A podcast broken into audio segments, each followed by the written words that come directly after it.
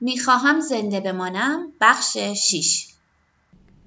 قاضی با نفرت سر و پای باربارا رو ورانداز کرد و در تایید گفته خانم ریلی و افسری که مأمور دستگیری بود اونو مجرم حقیقی دانست و آنگاه همونطور که با نفرت به اون نگاه میکرد گفت اگه تو یه دختر خوب و شریف هستی پس چرا اسم اون پسر جوونو به ما نمیگی؟ باربارا پرسید از چه موقعی مجرم شریف شده؟ بعد در حالی که به خانم ریلی اشاره میکرد سرزنش کنان گفت شما تصور میکنین براش مجرم بودن من اهمیتی داره؟ اون فقط میخواد منو دک کنه. منم از خدا میخوام شما هم کار خودتون رو بکنین، منو به هر جا که باید اعزام کنین، فقط یه طوری بشه من مجبور نباشم دوباره پیشش برگردم. قاضی دستور داد مجرم رو دو سال به مدرسه دخترانه وینچورا بفرستن و باربارا هم ابداً اعتراضی نکرد. در حالی که فشار دستبند دستاشو آزرده میکرد از پنجره اتوبوس به خیابون نگاه میکرد و با خودش فکر میکرد ممکن بود عشقش به ازدواج و خوشبختی منتهی بشه. امکان داشت آثار دردا و رنجای زندگی التیام پیدا کنه. حالا دیگه طرح‌ها و نقشه‌هاش مفهومی جز هیچ نداشتند. حالا باید برای یه چیز آماده میشد، همون چیزی که اکنون به سوی اون میرفت. زن پاسبانی که اونو به طرف کلبه‌ای در وینچورا راهنمایی میکرد بهش گفت سعی کن دنبال دردسر نگردی. ما در اینجا امکان آموزش خیلی از چیزا رو داریم. دخترها از دیوار مدرسه بالا میرفتن و نارنج‌هایی رو که در همسایگی اونجا بود جمع‌آوری میکردن.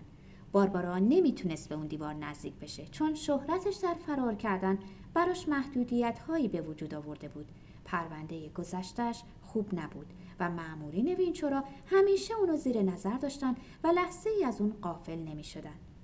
علاقه‌ای هم به کارآموزی نداشت، هرچند که گاهی فکر میکرد که حیفه در اونجا وقتشو تلف کنه و حتی تایپ کردن هم یاد نگیره. اما اون از وینچورا بعدش میومد، از علم نفرت داشت. باربارا از اینکه زن پاسبان همیشه به چشم یه آدم ناراحت و فراری بهش نگاه میکرد رنج میبرد و دلش نمیخواست اون تصورات رو ازش داشته باشن. تا جایی که میتونست اطاعت کرد و خوشرفتاری نمون تا بالاخره مسئولین وینچورا تغییر عقیده دادن و در ماه شانزدهم به قید التزام اونو در یک خونه خصوصی به کار گماشتند. در اون خونه باربارا کارهای سخت رو با دقت انجام میداد و همیشه سعی میکرد جوری کارش رو انجام بده که ازش راضی باشن، چون میدونست که یه گزارش بعد باعث میشه افسری رو که التزام اونو قبول کرده دلسرد بشه و اونو از مدرسه به زندان وینچورا بفرستن و البته باربارا نمیخواست دوباره به زندان زنان بره. باربارا یه بار به فکر افتاد که برای دنی نامه‌ای بنویسه، اما بعد از این فکر منصرف شد. دنی خودش رو از زندگی اون خارج ساخته، بنابراین به چه دلیل براش نامه بنویسه و آرامش خوش اونو با این اقدام به هم بزنه؟ در مدرسه وینچورا همه نوع اصلاحات انجام میگیره. وقتی دوران التزام باربارا به پایان رسید، اون دست افسر وینچورا رو که براش آرزوی خوشبختی میکرد فشرد. باربارا به سان فرانسیسکو بازگشت و خیلی خوشحال بود، چون به خاطر کار در زندان بیست دلار بهش داده بودن و برای همین دیگه مجبور نبود پیش خانم ریلی بازگردد. هرچند به اتاقی که با چهار دلار در هفته اجاره شه نمیشه خونه گفت، بلکه اونجا به پناهگاه بیشتر شباهت داره، ولی برای باربارا اصلا عیبی نداشت. مهم این بود که اون سر پای خودشه و احتیاج به شخص دیگری نداره. در سالن پذیرایی دختری به نام پک خودشو به باربارا معرفی کرد. پک اندامش قشنگ بود و خیلی خوب آرایش میکرد. اون به باربارا گفت چرا انقدر قیافت غمگینه؟ باربارا در جواب پک گفت آخه نگرانم، نمیدونم میتونم یه شغل مناسب برای خودم پیدا کنم یا نه. کار کردن رو دوست داری؟ آره، بالاخره باید از پس هزینه هم بر بیام. پک در حالی که با لبخند به باربارا نگاه میکرد گفت گوش کن، اگر دست من کمکی ساخته بود به من بگو، من هر کاری از دستم بر بیاد برات انجام میدم. باربارا از اینکه دوستی مثل پک پیدا کرده بود خیلی خوشحال شده بود. هنوز نمیدونست کار پک چیه و به خودش اجازه نداد که ازش بپرسه اون چی کار میکنه. بعد از مدتی متوجه شد که پک شبا بیرون میره و اگه میخواست اونو ببینه باید روز پیداش میکرد. اولین کاری که باربارا تونست پیدا کنه کار در یک تلگراف خونه بود. اون شد مأمور تلگراف خانه. وظیفش رسوندن تلگراف ها بود. کلاه مخصوص کارکنان تلگراف خونه رو به سر میذاشت و خیلی سخت کار میکرد. انعام هایی که دریافت میکرد پس انداز میکرد و هیچ وقت جوراب نمیپوشید، چون حیف بود پول خودشو صرف خرید جوراب هایی کنه که فقط دو روز دوام داشتن. حالا دیگه روی پاهای خودش ایستاده بود و با موفقیت پیش میرفت. بعد از مدتی باربارا به اتاق پک رفت و با اون هم اتاق شد. زندگی با یه شخص دیگه که دوستش بود و باربارا میتونست باهاش صحبت کنه و در بعضی کارا باهاش مشورت کنه، هم متنوع بود هم جالب. یه شب موقعی که داشتن با هم گپ میزدن، پک به باربارا گفت: ببین، تو الان مأمور تلگراف و رسوندن نامه هایی هستی که برای مردم اهمیت داره، ولی به نظر من این کار آخر عاقبتی نداره. بذار یه چیزی بهت بگم. بهتره که ما این شهر رو بذاریم و بریم. اینجا اصلا به درد نمیخوره. چشمای باربارا از تعجب گرد شد.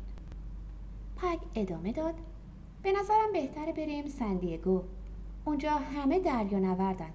من یه نفر میشناختم که در یک زمان واحد با پنج تا دریا نورد ازدواج کرده بود و هر ماه پنج تا چک برای خرجش دریافت میکرد. باربارا که ماتش برده بود پرسید: خب بعدش چی شد؟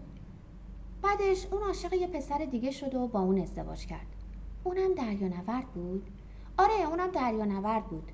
دوست منم از دریا نوردا خوشش میومد، اما از قضای روزگار این شوهر آخری زن داشت. همسرش هم وقتی مطلع شد، شوهرش رو به جرم دو زنه بودن در دادگاه محکوم کرد. اون وقت عکس دوست بیچاره منو در روزنامه چاپ کردن و تصادفاً یکی از شوهرها عکس اونا رو در روزنامه دید و از ماجرا با اطلاع شد. خلاصه چهار شوهر دیگه هم یکی بعد از دیگری خبردار شدن. فکر می‌کنی باش چیکار کردن؟ هیچی. فقط نگهش داشتن تا شوهرها ببینن. بالاخره نام کدام یک از اونا باید روی اون باشه؟ اونجا یه چنین شهریه با یه چنین قوانینی. متوجه هستی که در یه چنین بازار آشفته‌ای همه چیز پیدا میشه. سندیگو ما رو صدا میزنه. اونجا هر کس میتونه یه کاری پیدا کنه. حتی به راحتی میشه کارگر کافه های عصرونه بشی.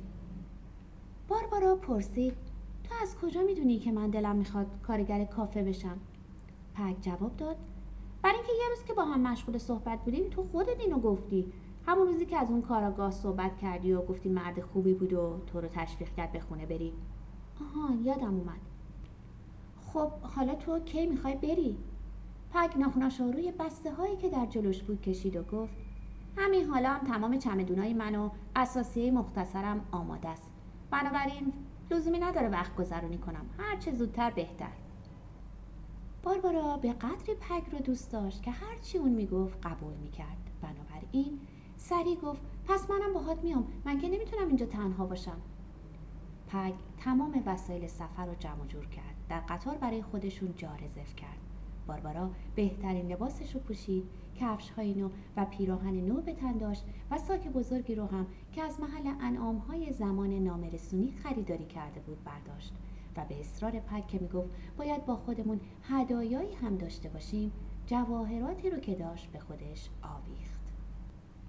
قطار که به حرکت در اومد، باربارا با خودش فکر میکرد چرا این آدم ها دائما تو قطار میشینن و سرگردون و هراسان از این شهر به اون شهر میرن و از گذشته فرار میکنن و به آینده دل میبندن. چرا یه دوره کوتاه که نامش زندگیه این همه تلاش لازم داره و چرا با این همه تلاش بازم هر روز مانند دیروز و یا بدتر از روزای قبله.